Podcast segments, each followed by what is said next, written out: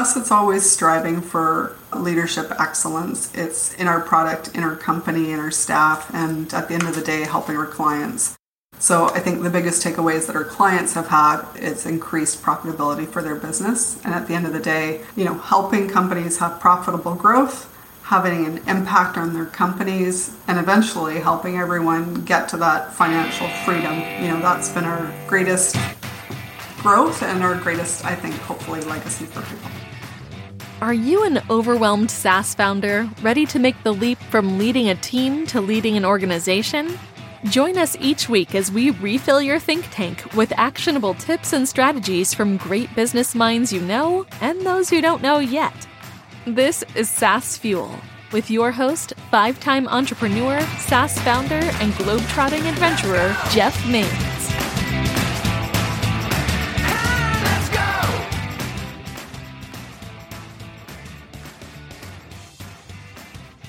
Welcome back to the SaaS Fuel podcast, where it's not about going to a party, it is celebrating life as a party. I'm your host, Jeff Mains.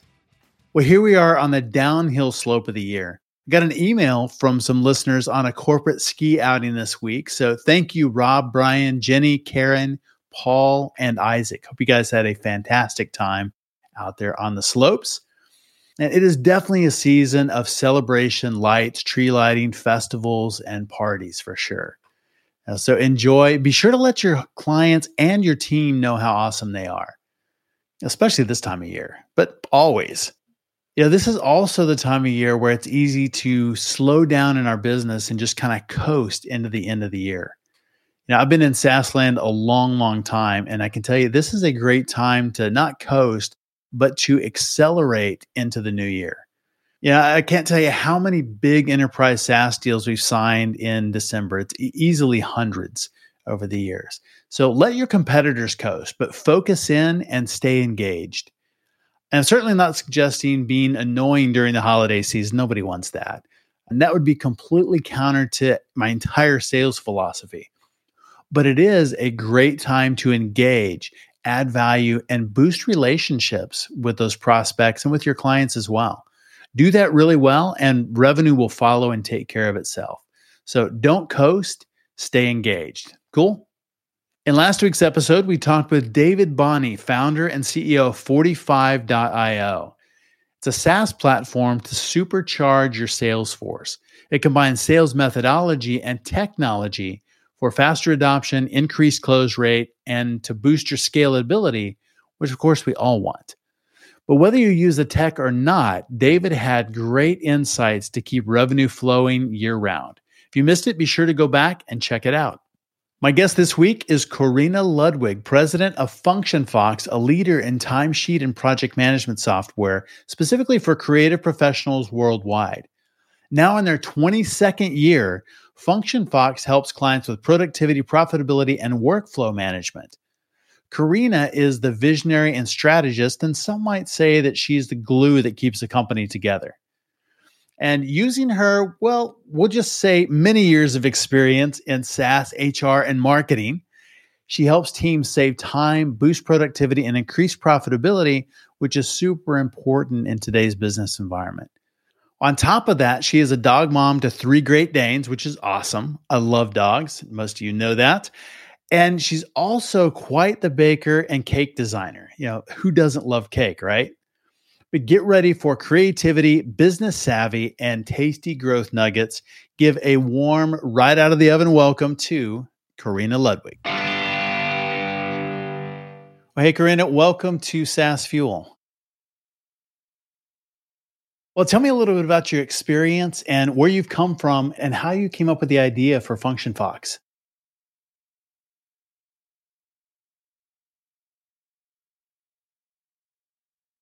Thanks. Yeah, great to be on the show.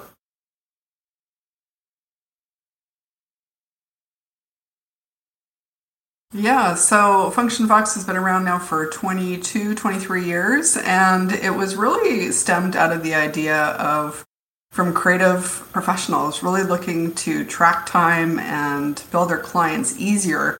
And, you know, 22 years ago, it was still pen and paper. We were doing things in Excel. And it's my background. I went to school in graphic design, and there was never really a great way to keep track of that. You know, creative side, definitely on the art side, and right brain, left brain, and never really wanting to track the time or do the you know the profitability side of things you just really want to stay creative and so we found that there was a need for creative people to be able to do that easier and more efficient and so we built that's a company fantastic. around it you're and exactly it was right about just my idea it was a And so combination of a few and people getting true in together the and software those space people as still well, together and today billing you know, 20 years You know, later had, and uh, helping you know, great creative people, video world, editors, and um, things like that. that time, you increase know, the they do a bunch of work and then. So don't it's been a bill, and I'm asking them, you know, hey, where's the invoice? Because you know nothing happens until they get paid. So it's, it's such an important function. Yes.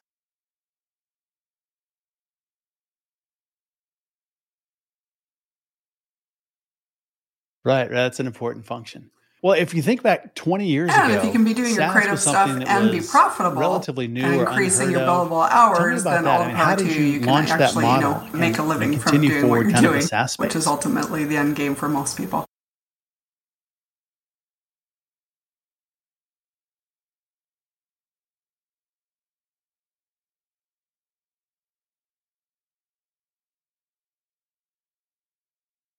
Yeah, and it, SaaS wasn't a thing, right? It wasn't a word back then. It was ASP. It was just after the dot com bust, and you know, people weren't even doing online banking. So to have Wow. people launch, we launched a web based business back then, and to have someone launch a web based business and then have them trust you with their data, that was really weird. You know, we were doing dial up walkthroughs at the time. So, you know, consider that, right? So doing a walkthrough over, you know, dial up and fax machines were still around at that point. So if you think about, you know, people were just getting into online banking and we were launching a web-based business and that was pretty unheard of in those times. And so our biggest challenge at that point was, you know, getting people online and getting them to put their data online.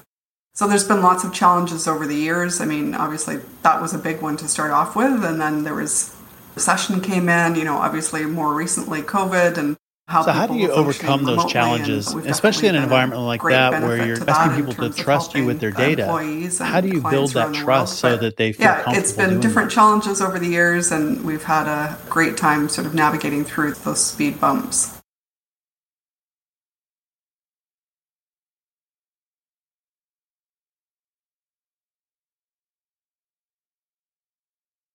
Yeah, I mean, at that time we said, you know, we have the same level of encryption as the banks, and we did.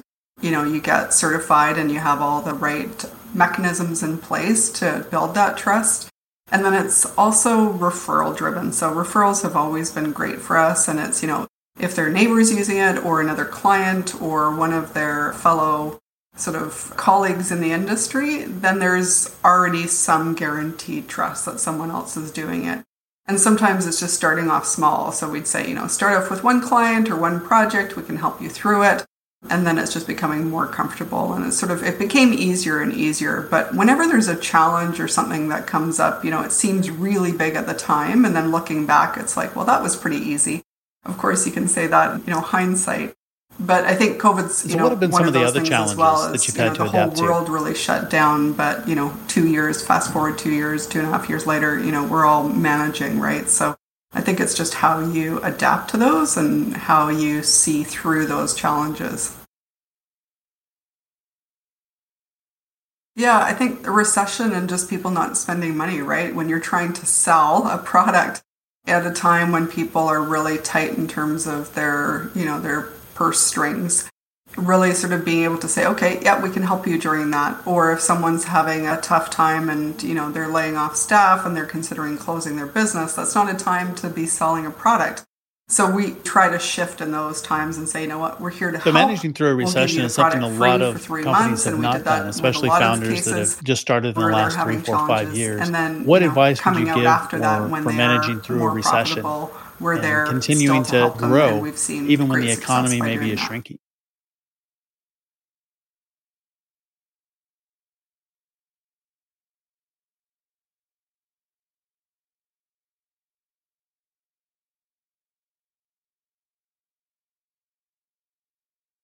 Yeah, and I think it's taking it day by day. I think, you know, depending on where you are in your business, if you're just starting out and you're not profitable yourself, that's a really tough position to be in. And of course, we were there for many years in the beginning. You know, we weren't sure if we were able to make payroll for the end of the month. You know, there was people that remortgaged their houses to kind of make the business run. Like we did things that were, I think, pretty drastic to make sure that the business was viable. So it's really taking it day by day and saying, okay, can we pay this vendor? Can we do a trade or a deal? I mean, we did a lot of that early days and kind of to make our dollar stretch farther.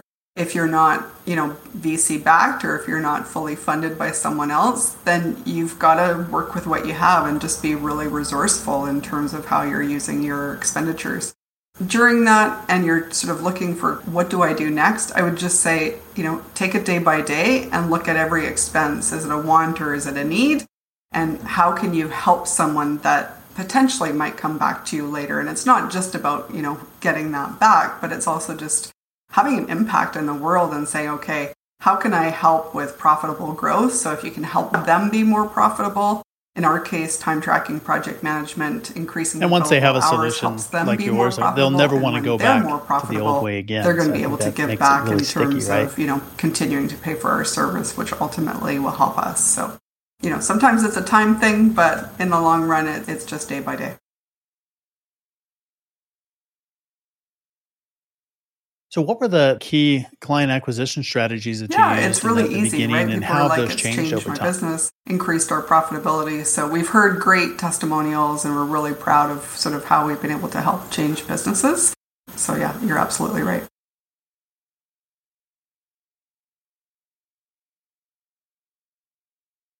Yeah, I think in the beginning it was really about who do we know. So it was going out in the market and saying, okay, who were people that were friends or family or colleagues that we knew would, you know, at least try things out and become beta testers. And so we reached out to our local network.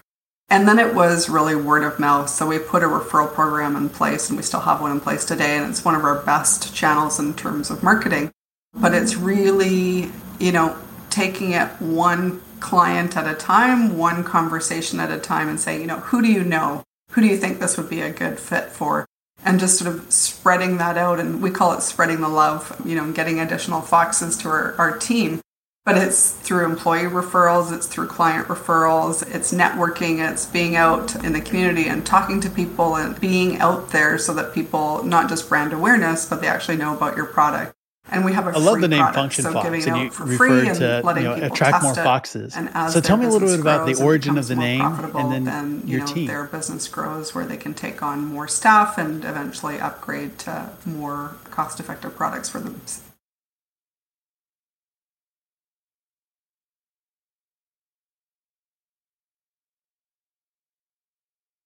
Yeah, so early days, we were actually called F5 or Function 5 and it was based on the F5 key on your keyboard. So functionality and shortcut to profitability was sort of the idea of it. And there was another company at the time also called F5, and we thought early days this is not good. People are getting us confused, and we like the alliteration of function five.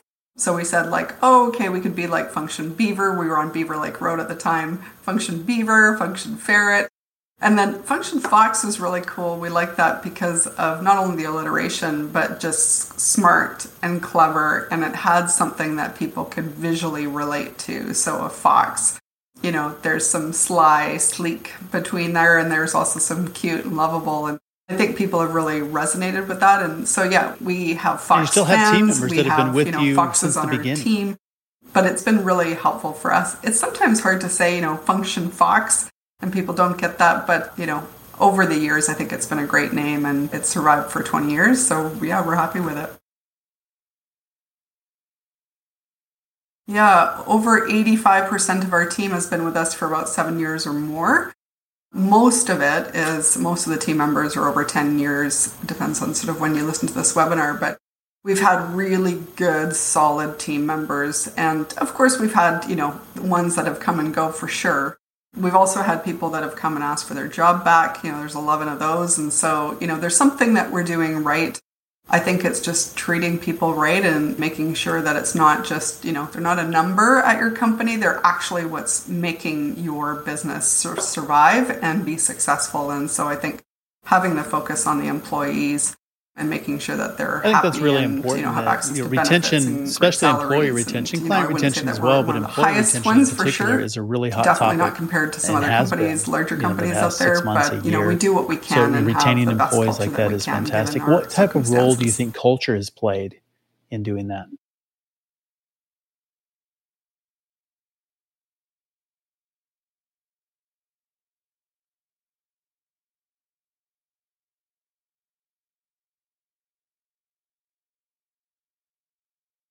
Yeah, I think it's, you know, our culture has shifted over the years depending on who we have on our team.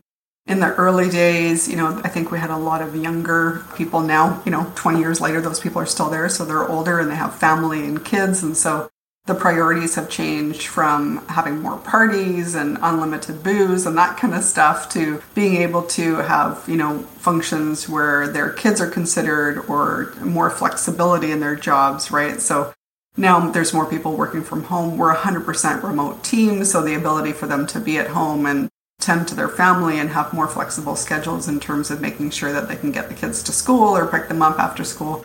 You know, that has changed. Where in the early days that wasn't the case. It was like, you know, everyone's at the office for a set period of time. And so I think it's just looking at who you have on your so team. was the work from home model something that you sure implemented that prior to the pandemic, them, or was you know, that kind of the driver goals and realize their goals, going that whether that's inside of work or outside of work? And giving them the opportunities to grow and learn and develop not just in their job but also you know personally and professionally.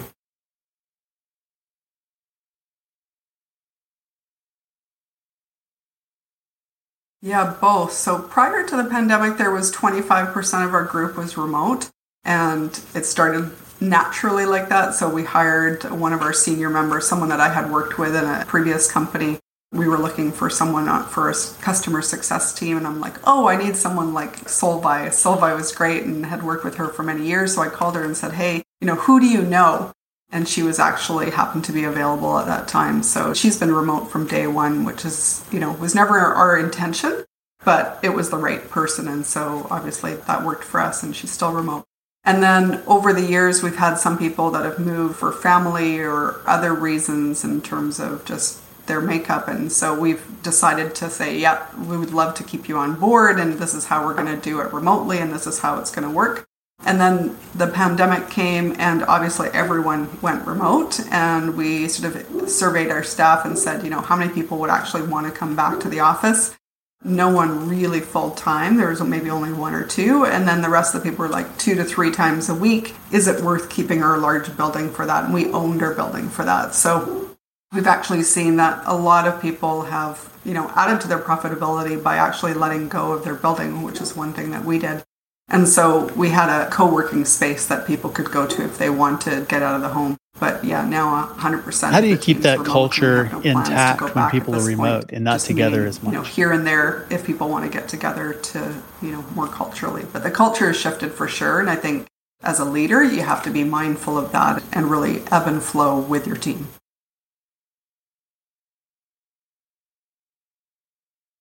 Yeah, wrote a great article on this. There's, I don't know, probably about 50 different things that we've done. Everything from, and I think, again, it's adapting to your team. So we do a weekly optional check in.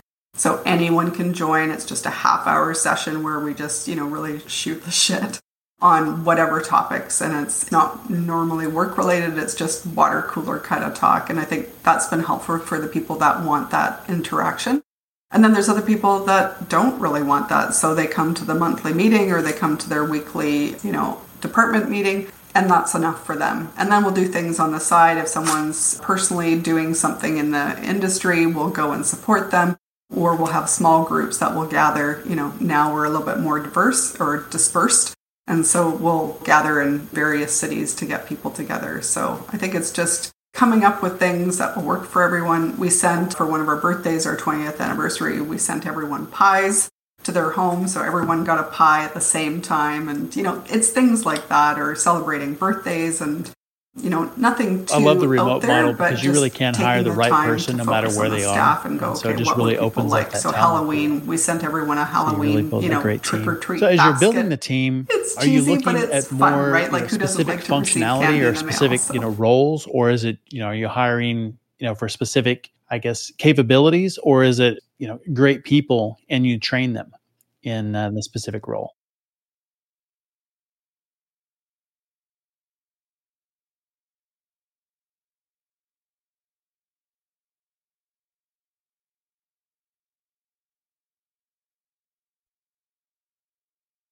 It's been all of the above. So sometimes, if it's like a development role or a tech role, they need to have some prior knowledge. Actually, that's not true because we've hired people and we've moved them into that role and kind of built them up.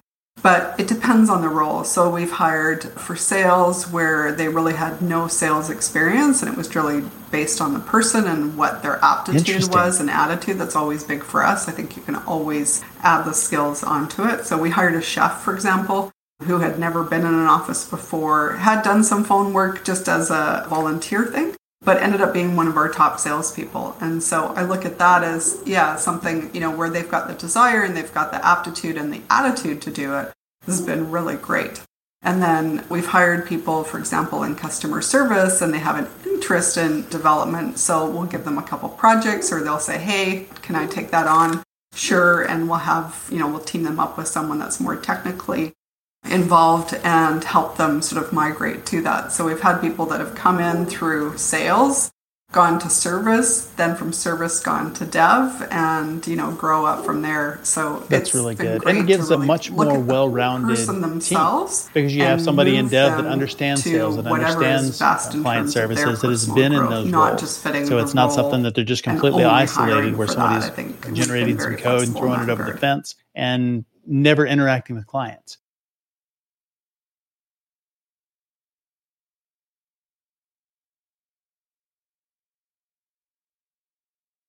It's really, really helpful. We're going to take a quick break. And when we come back, we're going to ask Corina about the biggest lessons that she yeah, learned. No, they get it and they understand Function each Fox of the roles and so how it applies how to your SaaS business right after this. The greater flexibility Why do some companies achieve explosive growth while others sink into the depths? What do exceptional SaaS companies do that mediocre companies don't? And what can SaaS leaders learn from fish Hey, check out my book, Small Fish, Big Pond Building a World Class Business That Swims Circles Around Competitors. This book delivers powerful business lessons guaranteed to change the way you view your business and includes hands on exercises and growth tools to get lightning fast results. Get your copy today at Small Fish Big Pond. Use the code SaaSFuel to unlock special bonus audio and video content.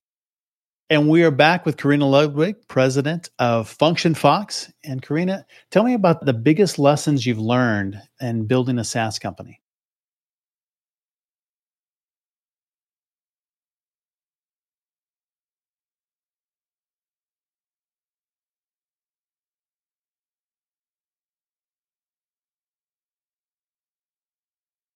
Yeah, I think there's some really good ones, and some of them are pretty simple, but at the end of the day, they're really important looking back. So I'll give you my top 10.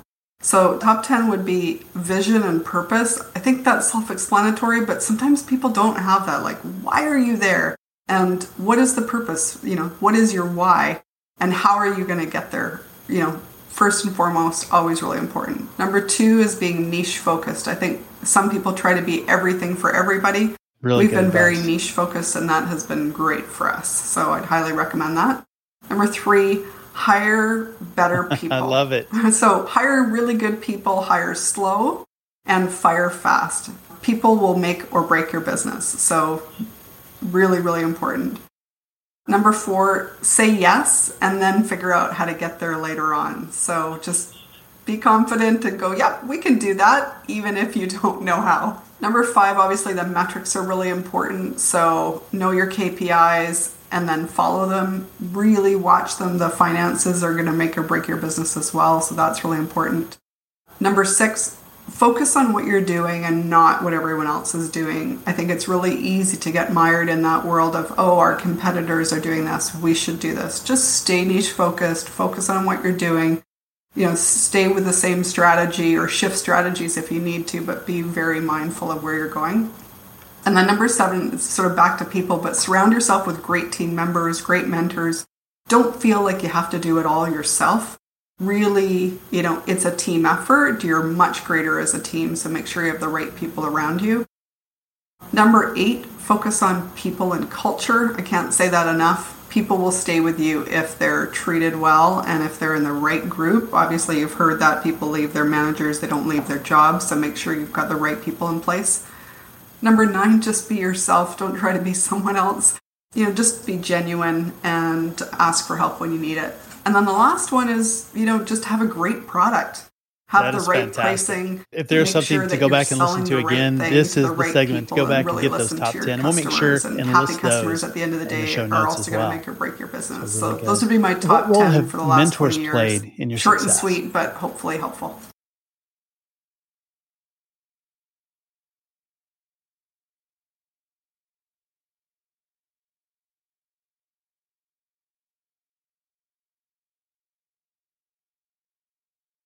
Yeah, so early days, I think there's people that will come in and, you know, they say it's for a reason or a season or a lifetime, right? And so there's been people on our team that have been there for 20 years, and of course, they've had the biggest impact on the business.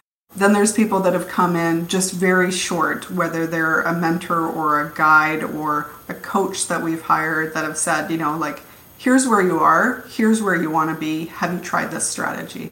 And sometimes it takes an outside perspective to really look on that, you know, read the label on the outside of the bottle and kind of you're in that bottle and looking out and you can't always see the label on the outside. So sometimes it's good to have a fresh perspective.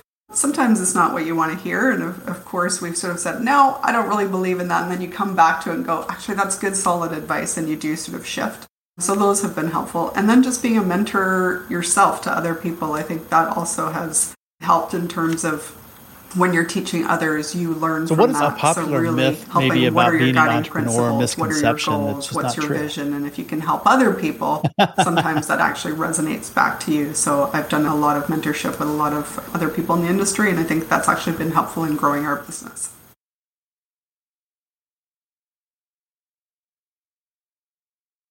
Freedom.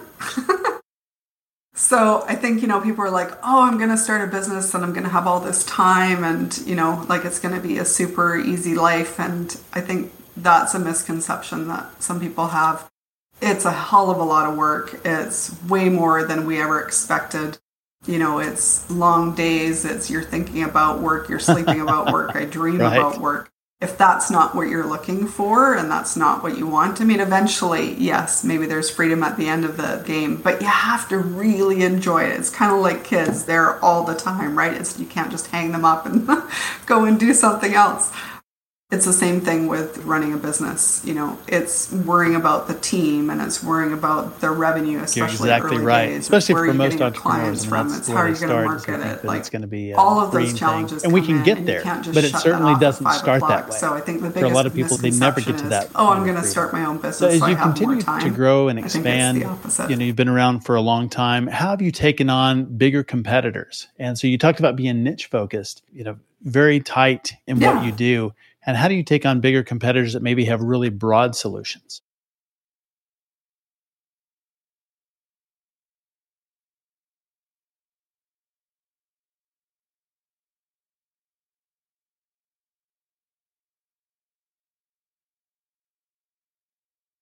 Yeah, great question. And so, you know, we've got competitors that are spending millions a month on marketing. We're not spending millions. So, how do you compete in a market like that?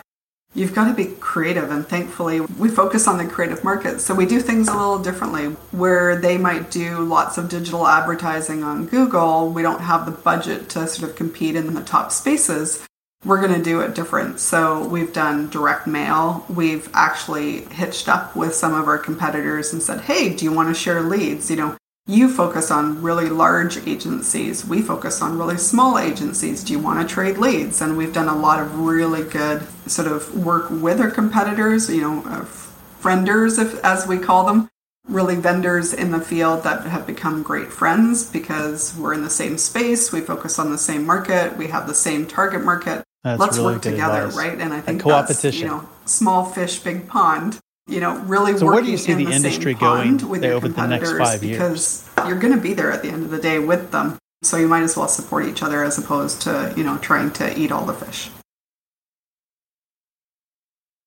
Yeah, absolutely. I like that. Yeah, over the next five years, I would see a lot of consolidation. I think there's so many players in the market. Early days when we started out, we were like one of five. We were one of the first SaaS businesses to launch. But now there's hundreds. Not every one of them is focused on creative, but I think there's going to be a lot of you know we see that the M and A sort of coming in and consolidating some One of the the bigger things players and putting them and, you know, together. lessons and that you learn is really build really good it product. strong, How do you do that good in collaboration products with that have full capabilities, where there's lots of smaller products that focus only on a couple of things. So that's where I see the industry going. We'll we'll see if I'm right.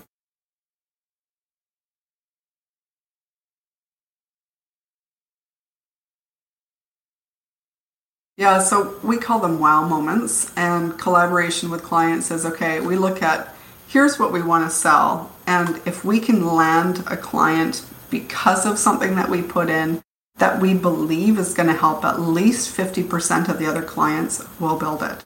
And sometimes it's something small and it, you know, it doesn't take long and we can land that client for that reason. Early days, for example, we had a client that said, "Hey, if you put a stopwatch in your system, we'll buy." So, of course, we built the stopwatch.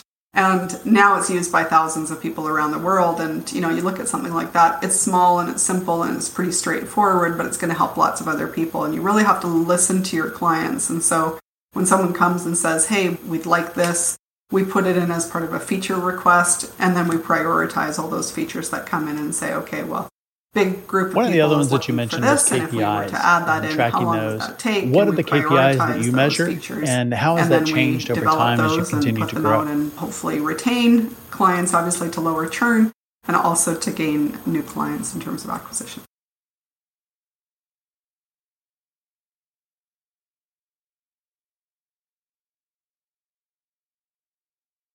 Yeah, I think in the early days, you know, the finances are really tight. And so, not just the bank balance, but how you're getting there. And, we tracked things on paper when we started, right? Like, we actually had a sell sheet of our clients. And I look back, it was kind of funny days at that time. But now I think it really depends on your business. I think some general ones, obviously, are LTV, so lifetime value of your clients, your CAC, so your ratios in terms of what you're spending and what you're getting back. Those are pretty standard. In terms of sales KPIs, I think those ones like calls, duration, things that you can measure that are quality ones. So not just how many calls, but the length and duration of those calls and, you know, your conversion rates, obviously. So if there's small percentages that you can modify over the years, that's great. So if your conversion rate is 20% or 40% or 60%, how can you get that even just a couple percentages higher, you know, from demo to trial to sale? And knowing those numbers, you can say, okay, we need to change this on our website to get a higher conversion. Or maybe it's you look at your sales reps and go, okay, why is this person converting at 70% or whatever the number is, and this person's converting at 20%? You know, what are they saying differently? What are they doing differently? And try to help bridge that gap between them. And so I think, you know, you can't focus on all the KPIs at once. So we always tackled something and then sort of got that going and made sure that it was working and continued to track it. And then we moved on to the next thing. And so now, you know, we have dashboards of all the KPIs and it's really easy to see. And then we've actually put colors against them. And this comes from Rockefeller Habits. So, you know, red, yellow, green, we've added a platinum. You know, really easy to see across the dashboard. Every single KPI has a color beside it. So are we a, a, green dashboard, a yellow dashboard, or a red dashboard, or we platinum? So we put in that silver, and you know, so we're looking to hit those, and then we reward the team. Sometimes, depending on what the KPIs are, whether it's a team goal, we said to the team, okay, if we get X percent growth for our company, we're going to take the entire team to Vegas. So we did. We took them and all their spouses to Vegas, and was a So lot you of built fun. a pretty good but sales team. I think you have- is it 10 part of salespeople? those KPIs and can help generate what the targets are. You'll find that the whole team sort of migrates together to make those happen, and so everyone's working together, not just in silos. We've fluctuated over the years. We have a smaller sales team right now, and we're good with that. I think it's been really focused on how many leads we've had. We've also had Oh, wow, a really good. junior sales team at one point, and so there was a lot of training and a lot of upkeep. And some of those moved on, and we're happy with some of those. Other ones we've kept for a long time. Now we've got a really qualified sales team, so everyone on our team is more than six years. Yeah, for sales, it definitely is. I think, you know, sales tends to rotate quickly, but most have stayed, you know, two or three years at least. And now everyone's sort of over six. And so they're really good. Well, that's fantastic because that was really the question is what is it that makes a great sales team? really well. And they can actually take on more than some of the junior ones. So we found that, you know, having senior salespeople that have been in our business for a long time has worked out really well for us.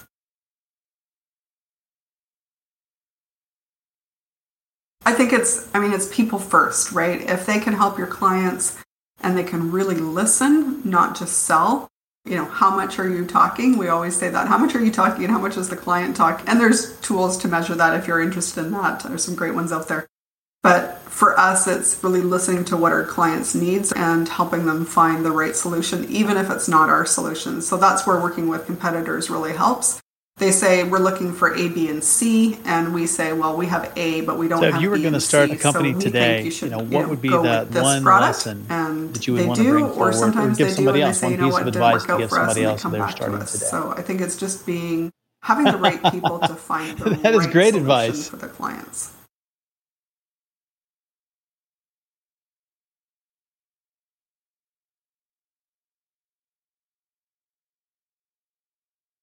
Think twice. yeah. I think, you know, you really have to be in it for the long haul. Don't think that you can have a successful business overnight. I mean, there's a few unicorns out there for sure, but it's a long haul game, right? So you're not going to see profitability.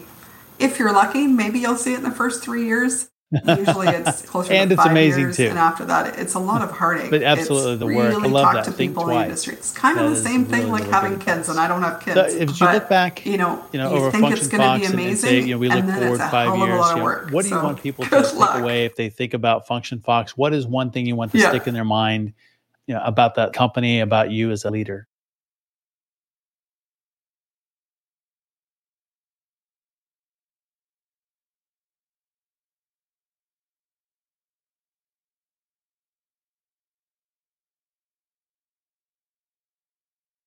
Yeah, for us, it's always striving for leadership excellence. It's in our product, in our company, in our staff, and at the end of the day, helping our clients.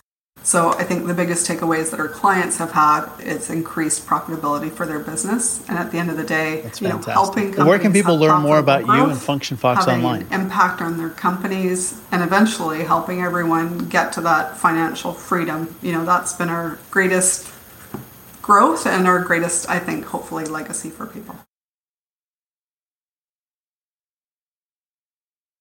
Yeah, easy. So functionfox.com, really easy. You can check out a free demo. We have free products. We Awesome. have hundreds. Really enjoyed our conversation today, Corina. People can check I wish out you well. Really Make sure and link you run your everything in the, the show notes, including LinkedIn, the article Corina you mentioned Ludwig earlier about what was it like find. hundred Love for you ways to, to engage tell me that you've heard the show, and hopefully it's had an impact on your business. We'll take that. Fifty is great. We'll really enjoy the conversation. Thank you. Well, thanks again to Corina for coming on the show and sharing Yeah, your maybe not insights quite and 100, but you definitely. Did you just love the terms of organization of that top so 10 share list? For sure. It's like a step by step recipe for success. I mean, it's so organized and so good. Yeah, likewise. Thanks so So much. thank you, thank you, Corina. Learn more about Corina and FunctionFox at functionfox.com. As always, all links, highlights, resources, and maybe a favorite recipe and full show notes are available at saasfuel.com. Well, please subscribe and follow us on saasfuel.com. Whatever platform you like, it is there. And everyone who subscribes this week and follows the show, of course, it's always free, but everyone who subscribes this week will get a unique one of a kind snowflake delivered to you this winter. Now, due to some supply chain issues, distribution may not all be equal. I mean, you might have to go pick yours up in like Buffalo, for example. They've got quite a few of them up there. But uh, don't worry, there are plenty of those snowflakes to go around. So go in and like, subscribe, follow us on the podcast. Join us next week for our conversation with Massimo Arrigoni, CEO of Bee, a product led scale up that's making email and landing page design easy and fast for anyone. even me, non technical marketing kind of person. Bee's no code visual builders are used over 6 million times a month and embedded in a thousand plus SaaS applications, maybe yours. Another SaaS founder who is changing the world. So come back and be sure to check it out next week. And until then, as always, enjoy the journey.